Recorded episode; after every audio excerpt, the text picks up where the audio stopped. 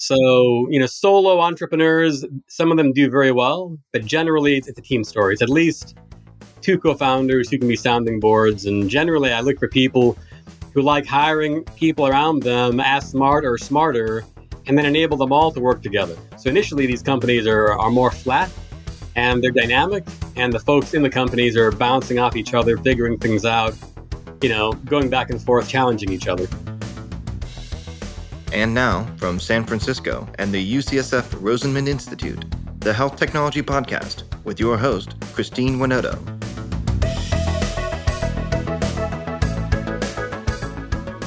If you're an investor in biotech and medtech companies, two things should always be at the top of your mind trends and team dynamics. According to Andrew Farquharson, companies must be hitting relevant trends that will drive innovation and return for investors. They also have to exhibit good team collaboration, chemistry, and commitment. As the managing director at InCube Ventures, Andrew spends most of his time investing in gene editing, cell therapy, biotech, and digital health. With decades of experience working in the life science sector and an especially optimistic attitude, Andrew shares valuable insights on building a successful team in the startup world. In this episode, we discuss the current trends and challenges in the life science arena, the importance of impact driven work, and the need to strike a perfect balance between innovation and practicality. Here's our conversation.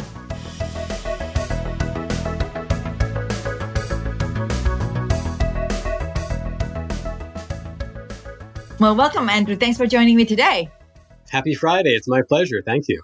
I know it's, it's so nice to have you. I feel like I've known you for a long time, uh, but you know this is a good opportunity for me to get to ask you a lot of questions that probably I don't know about you.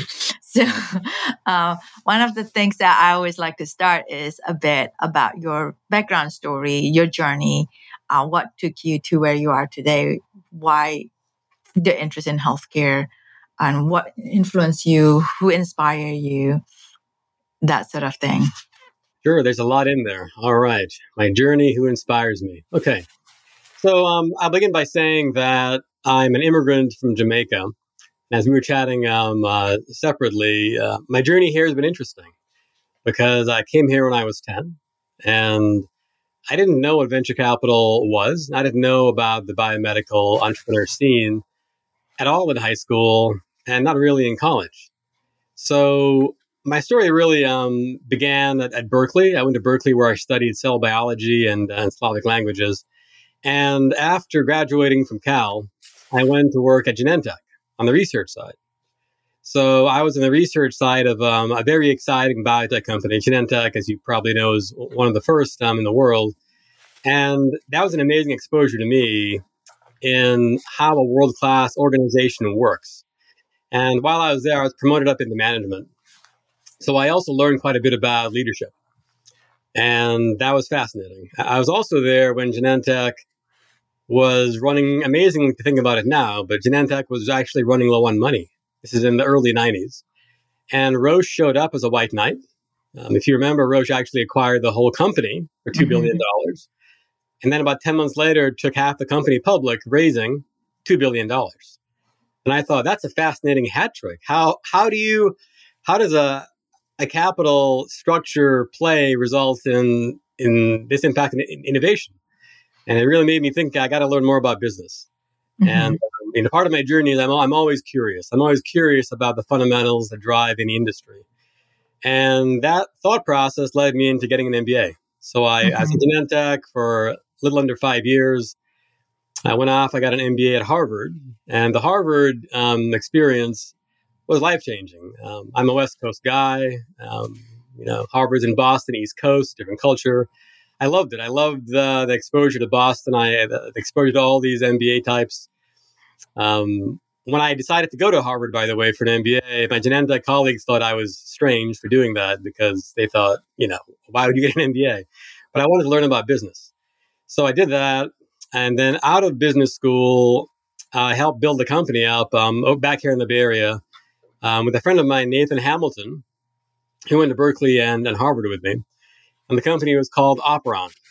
So we built Operon up. Uh, Bob Saul was the, the primary founder. But Nathan and I took over the management and we built that company up and we had a very nice exit with it. That company made synthetic DNA. So that meant full length synthetic genes and tiny DNA molecules called oligos. And we also pioneered the world's first um, whole genome microarrays for malaria and tuber- tuberculosis. And that was an incredible crucible of learning. I look back mm-hmm. how much I learned about business. And Harvard was amazing and I met great people. But as far as actually learning the ups and downs of being an entrepreneur, I'd say 90% came out of that experience. It was tough, it was stressful. We struggled to raise venture money. So it's an irony that I ended up in venture later and we ended up um, getting seven companies um, giving us term sheets to buy us, which I now realize is a really robust outcome of an M and A process. Mm-hmm. So we sold the company. Um, I became an angel. I began investing in various folks, including my partner Mir Imran, who you know. Yeah. And um, Mir and I co-founded InCube Ventures. Um, Mir is a prolific entrepreneur in, in medical devices, and I've learned a lot from Mir. I think he's amazing. And that's a fast forward to where we are now. Um, as an investor, I like investing in gene editing, cell therapy, biotech, also medtech, and digital health. I think is very interesting. It's a separate mm-hmm. conversation about why I how I think about investing, but mm-hmm. that's uh, that's a long story short. Um, I guess I will also say I only really learned about venture capital when I went to Harvard. I never really heard of venture at Berkeley or at Genentech. That was different time, though. different time. Different time. very true. it's everywhere. You so. just dated yourself. exactly. yeah, no, I think it's uh wasn't it somebody was saying like the 10% exposure, 20% reading or learning from others, 70% is do by doing and that's what you were exp- saying about your uh, so now that you're an investor you have the experience of being the operators um, what are the certain characteristic or uh, trend that you look at when you invest in a company? Because everybody always talk about team, team, team. What does that mean when you when investors say it's all about the team? Yeah, well, there are two questions there. One is uh, what are the trends that are interesting, another is is you know what what does all about team mean? And I'll take those things in sequence. I think as an investor, let me begin, let me just as a side note say that some people say that if it's a really amazing company, the money is there. And I would say that's not always the case because there are trends and there are sectors where investors generally earn more rewards. So I'm a life science guy. This is a life science podcast. Um, but if you look at the broad industry of venture capital, AI is obviously a very hot space right now. That's a trend. And uh, AI slash ML, by the way, is I think it's it's kind of embedded into how a lot of things are happening in biotech these days. It's not central to the thesis, but it's an enabling thesis, right? Computing power, smart computing power, especially around cell therapy, gene therapy, gene editing, and things like that. Um, but in, in life science, I think um, the, the, areas where I think investors get rewarded the most, it begins with biotech, right? You look where the returns flow back to investors. It's a super high level. Biotech number one, medtech number two. Digital health is becoming very interesting. Um, it's still too early to you know have a, two decade, three decade story of returns. Digital health is clearly transforming the world. And then behind all that is diagnostics. And also, you know, vaccines are their own special thing, but historically, diagnostics and vaccines have not been places where you're awarded. So, digging deeper into it, I think in in biotech, CRISPR enabled innovations are at the beginning of changing the world of medicine. We are we are just in the foothills, right? You think about Jennifer Doudna that did with um, Emmanuelle Charpentier um, and also Jill Banfield enabling it. Um, that was 12 years ago. And before that, we can even do genetic circuit experiments, right? Now we're learning biology, and biology is complex. And we will need a lot of AI, by the way, to figure everything out. But it's all happening. So I feel like this is an incredibly exciting time to be playing in that area. And that's, you call it, call it a trend. It's the beginning of just a, a mind blowing explosion, I think, of, of innovation coming our way. So that's just kind of a, one obvious one obvious trend. Gene editing, cell therapy, those are hot areas. Um, I think areas that are interesting, like neuromodulation, can do a lot for patients, but sometimes it's rewarded and sometimes it's not. Right, the public market side of that, the M and A side of that. Um, the thing that really gets me excited, the, the two things that really get me excited. One thing is innovations that can change the arc of medicine. Once these innovations are unlocked, they never go back in the box. So we're, we're changing the world. When I say we, I really mean the entrepreneurs, because people like me, we just enable it. We're, you know, we're not, we're not actually doing the change. But the second bit is these entrepreneurs. You know, I'm working with a group right now out of Berkeley, and it's one of these things again where it's a, it's just an incredibly exciting, dynamic team. They're spinning out of academia, but I've done this long enough. I can see that they they're gonna they're gonna figure it out. They're going to deal with the downs. You know, they're ups. They're gonna be downs, and there are things they're gonna have to solve technically that are tough.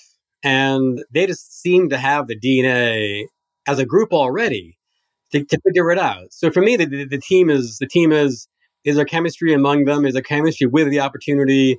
Is the opportunity big enough to be interesting for other investors to come in? Um, and are these people who are totally transparent not just with investors like me, but also with themselves. You're going to build a company, brutal self honesty is essential. Essential. And you have to, ideally, you do it with people who you love working with who will challenge you. Mm-hmm. So, you know, solo entrepreneurs, some of them do very well, but generally it's, it's a team story. It's at least two co founders who can be sounding boards. And generally, I look for people who like hiring people around them as smart or smarter and then enable them all to work together. So initially, these companies are, are more flat mm-hmm. and they're dynamic, and the folks in the companies are bouncing off each other, figuring things out, you know, going back and forth, challenging each other. And so, how do you see your role as an investor at this stage? All right. So, as you as a person, also, yeah, not just investor in general. I'll begin by saying I invest at different stages. All right. So, in the broad world of venture capital, people like me are considered early. But for people who do nothing but early investing, I, I, I tend to I do some things that are around the, the, the, company formation. This stealth company was not even a company until two weeks ago. Mm-hmm. I mean, mm-hmm. it's that early. It's that early. Um, and when I come in that early, I, I, I look for first of all, this is fun. This is the fun, the most fun part, but the hardest part. I look for the science that is world class and informed by the latest developments in the field mm-hmm. with people around it who are just on fire to change the world around where they think it's going to go. Um, just as an example, this is not specific to this one stealth company, but if you look at the field of CRISPR enabled therapies, getting CRISPR systems that can work inside the body instead of outside the body. Right now, they're generally outside of the body and you put the cells back in. Making something work inside the body, that's a big vision. And to make it work, you really need to have systems that have v- very, very, very high specificity, very low off target effects. And the FDA cares quite a bit about that. So there's an area there that is interesting. Um, Metagenomi is a company I've been involved with that is solving part of that. And then another part of the, the, the, problem is is delivery. How do you deliver these systems in a way that doesn't just go to the liver? How do you get it targeted to tissues? And how do you do it in a way that's safe and you can do redosing and it can work in the body? And there are lots and lots and lots of issues in what I just said. But those are big problems, and there are there are exciting teams working on them. And some of them are tinkering around the edges, doing incremental things. And others are looking more fundamentally at where we can go and as an investor, I think you have to think very carefully mm-hmm. what is a research project and what is actually ready for prime time. Um, so part of it also is how financeable is it? How many other folks can we bring into the syndicate to help build the company? So part of what I do is I, I think about those things, you know, mm-hmm. financeability, future syndicate, capital requirements, IP. In the case of companies inside UC Berkeley specifically, I think a lot about how do we set the company up outside of, of, of UC? Mm-hmm. Uh, mainly because the tech transfer people are, are, great, But any University of California in, in, innovation, as I'm sure you know, is a, there's a tech transfer side of it, and it's just easier to form the company outside of it and build the company outside of it. There are many more things I can get into, but those are just things that, if it's a first time entrepreneur, I help them think about all those normal things. When a company is later stage and they already have a syndicate and I'm joining the syndicate, usually it's because my partner or I, we bring something in, something inside around regulatory or around reimbursement. Where are the risks? And by the way, reimbursement is a big one. And how do you how do you get paid? Right. It's a whole side conversation, but digital health, diagnostics, med tech, biotech, the reimbursement outlooks are different in, in, in all these different situations. And I feel like so I want I do want to ask you about the reimbursement, but I want to go back to um, so share with us like how do you find all these stealth project? Ah, yes, that is uh literally and how how to be found too. yeah. Um well part of it is uh you know, my balding head and my gray beard. Um, I've been doing this long enough, right? Um, it's a people business. And I really mean that. I'll say it again. This is a people business. It's relationships. And I don't run around looking for super early stage company formation because that is really, as you know, it's a lot of work. It's a lot of work. Um, I get a lot of inbound. Um, and it's from people who worked with me and made money with me over the last, you know, I've been doing this for over, over 20 years. And my passions are, are my passions, and I'm investing in people who I really enjoy, and they tell their friends, and they tell their friends. I will say that if I'm going to find something very early, it's almost certainly going to be in the Bay Area because that's where I live and it's where I, I spend the time with these super early stage groups, especially in, in academia. Um, I've invested in Boston. I'm in a company uh, out of UPenn right now. I'm in a company up out of Fred Hutch in Seattle. And those things come to me from relationships, other VCs, other entrepreneurs. But for the really early stage stuff, it's, it's almost certainly going to be in the Bay Area from people who, who know me. And I live three miles north of Berkeley. So it's mm-hmm. no surprise that I, I know a lot of people at Berkeley. Stanford, by the way, makes it so much easier to get companies off the ground. And so my partner Mir is down there and Talat's down there. So we see plenty of things out of Stanford as well. Um, so there you go. Relationships and people.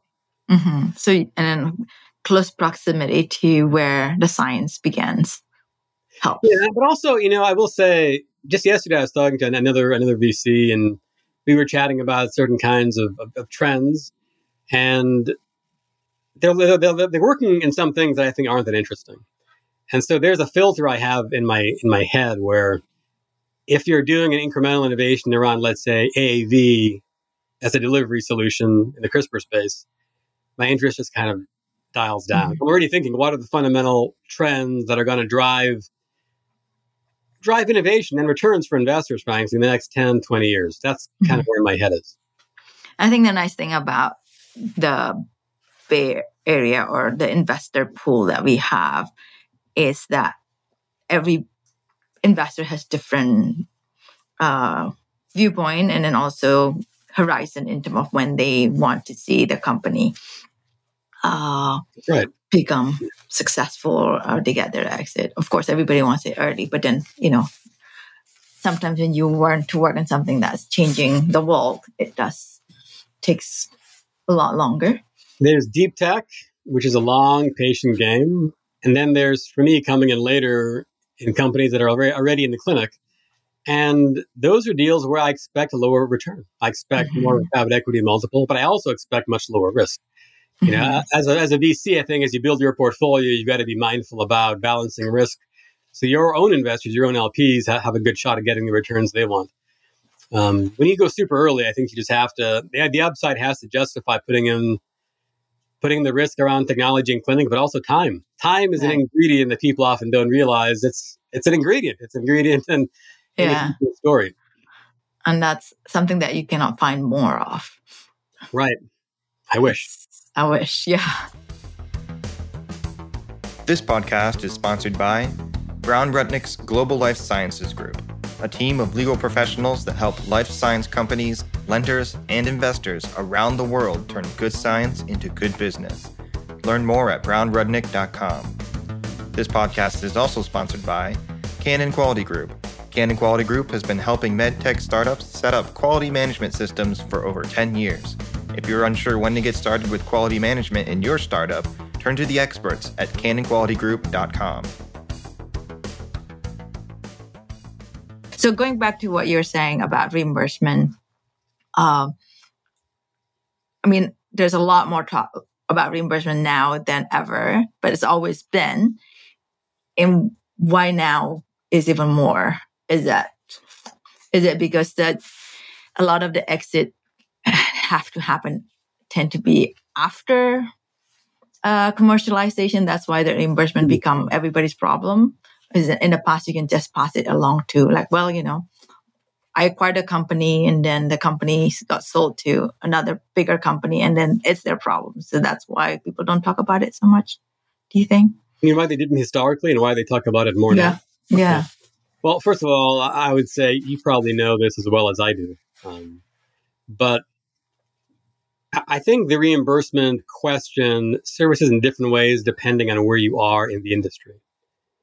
Um, the IRA, the Inflation Reduction Act, has uh, certainly changed the outlook for small molecule based innovation, for example. Bit of a side point. But you know what drives exits? Generally, the the investing that um, my group does, we look for pivotal outcomes that are dramatic improvements, and those dramatic improvements can often drive M and A without having to get commercial. I think you always have to be thoughtful about commercial, though, especially today. I think you have to plan for company going all the way and if you can't get paid in a way that drives a cash machine to build a large enterprise, it's hard to get other investors to invest. It's hard to build the business, right? This is why diagnostics uh, has been tough historically to raise money for. The clinical trials are as expensive as, as in other industries like biotech, but the reimbursements are, are capped. They're much, much lower. So I mean, it's always been an issue. Now, I think that aside from the IRA, one thing that I think is is very much front and center, at least in my head. And you know more than me about this, but it's digital health. In digital health, digital therapeutics, what does it take to get an exit? Like we, we kind of know the model in some ways around, you know, FDA based pivotal pivotal trials, medtech, um, biotech. But in digital health, you often do need to get into the market and demonstrate that you're going to get paid, that the payers are willing to work with you mm-hmm. because they're pioneering approaches that are that are new to payers. Right. And payers are not known for innovation, right? No. I think, I think it's very I think it's very interesting. And um, one of your podcasts recently, this gentleman out of um, Israel and, and New York, um, he had a very thoughtful approach to, to mental health. Getting paid in mental health can be very tough. But if you can actually help the clinician, then you get that stakeholder on board. Right. And then if you can get a way to actually capture the patient outcomes in a way that the payers can buy into, then you're getting something. But from the M- and the M&A side, you still want to see it proven in the market.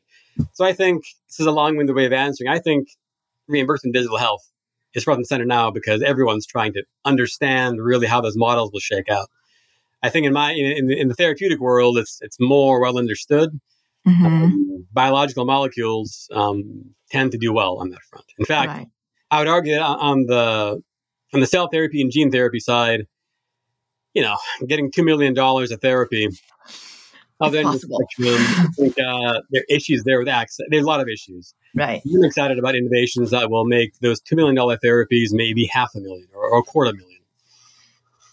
I think the challenge is also that uh, I think with the technology, you cannot charge anything for $2 million.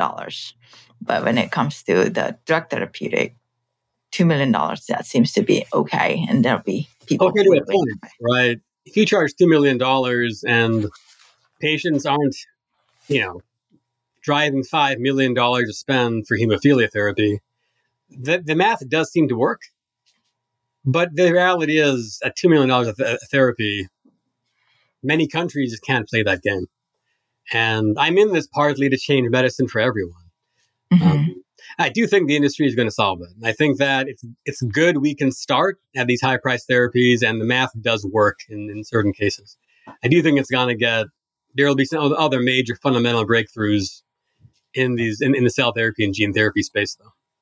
Yeah, I think it's going to be really interesting uh, time. Like you're saying that the CRISPR, what that's 12 years ago.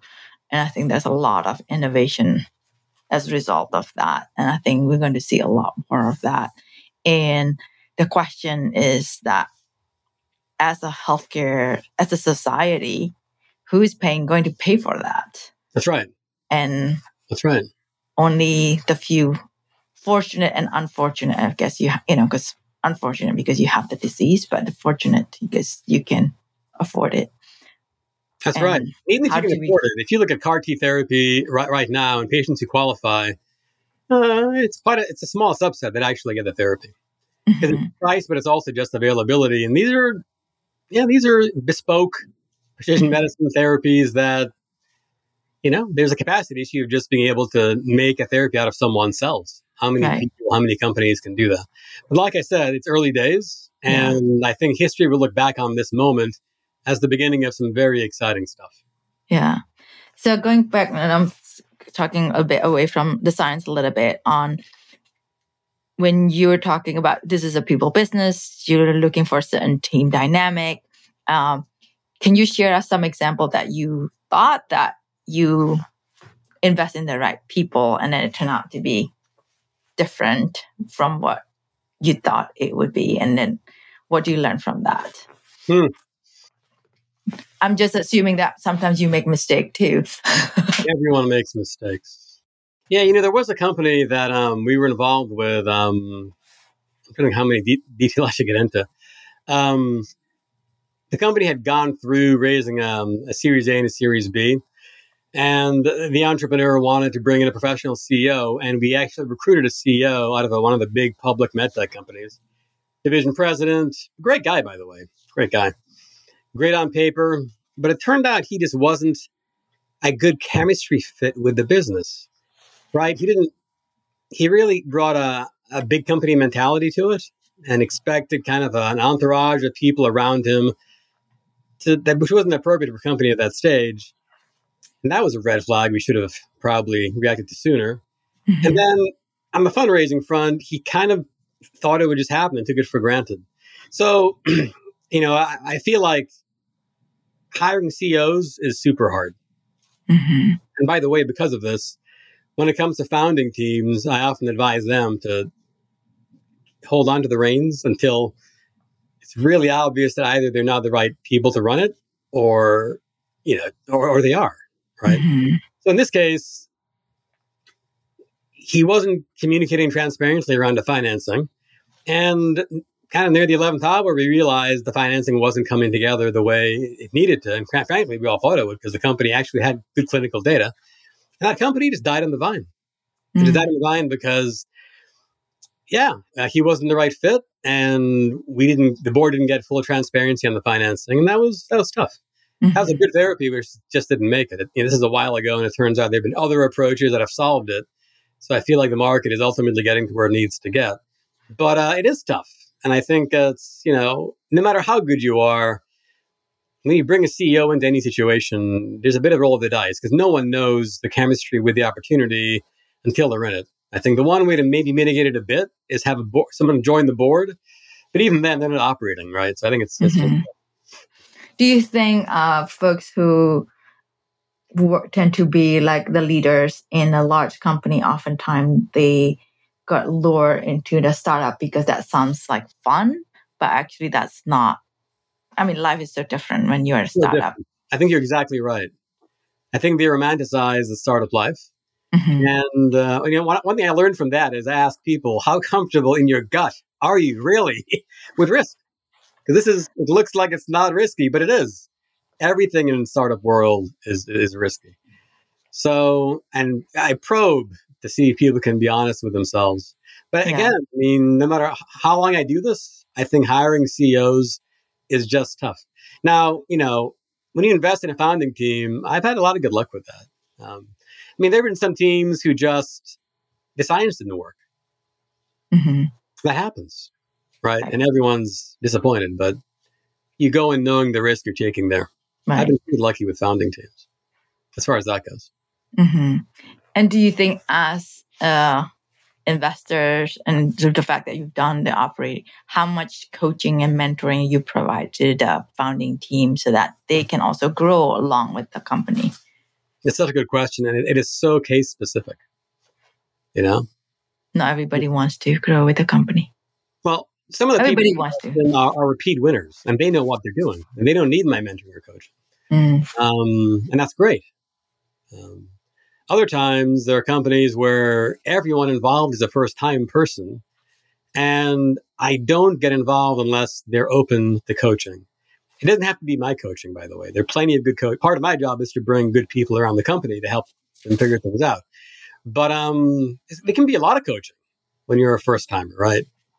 Some of these first time entrepreneurs don't really, they haven't been trained in cap tables, P&Ls, what a Series A, Series B, Series C means, what the, you know, how you build a company, how investors think about getting returns, you know, back on their money going in. Um, this company Operon that I, I was a part of way back in the day, we didn't raise much much venture capital equity money, and some companies shouldn't, and mm-hmm. other companies need to raise lots of money.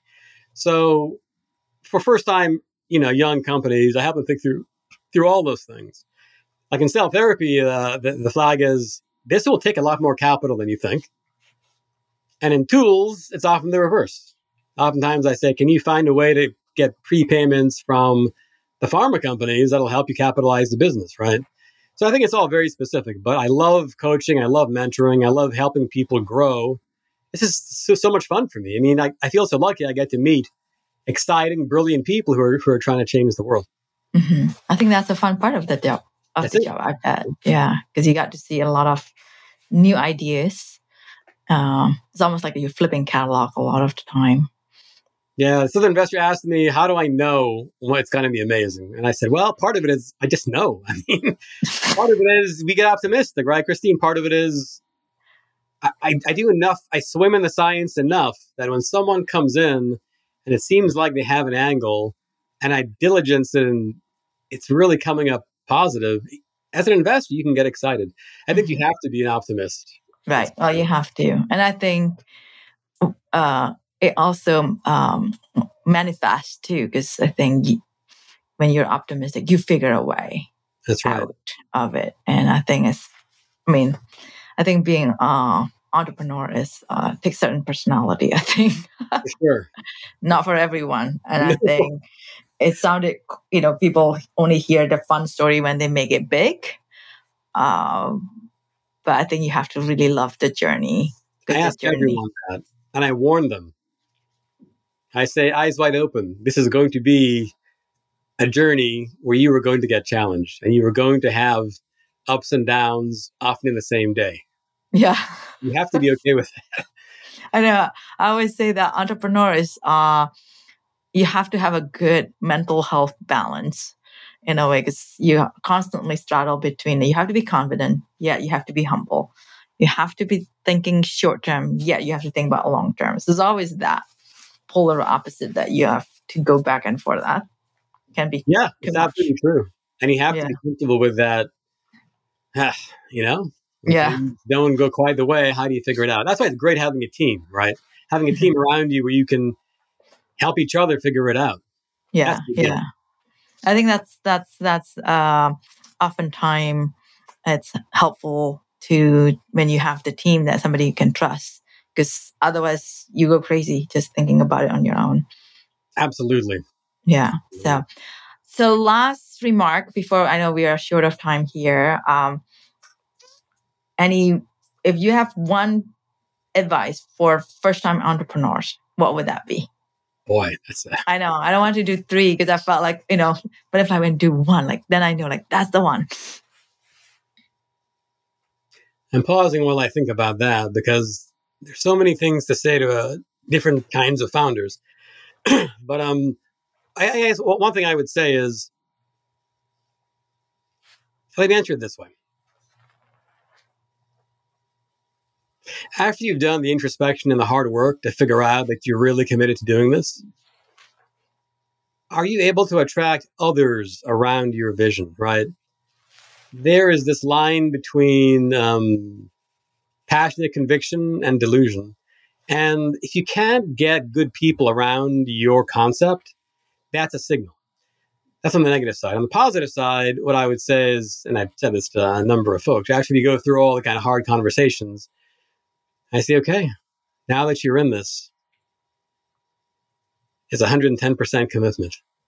And you're going to just be in this with these people you love, and you're going to build something together. And remember that when the times get hard. Mm-hmm. Because inevitably they're going to get hard. and grab grab your colleagues, grab your co-founders, grab the team, and uh, and just remember why you're doing it. Right? That's what's driving all of us. I'm impact driven. I think everyone doing the work in our field is impact driven. Anyone in life science innovation, I think, is driven by trying to make the world a better place. Otherwise, why would we be in this?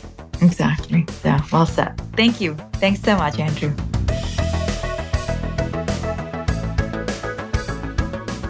Thank you for listening to another episode of the Health Technology Podcast. We want to thank our executive producer, Herminio Neto, and our podcast engineer, Andrew Rojek. If you enjoyed this podcast, be sure to subscribe and leave a review. The Health Technology Podcast is available on all major platforms.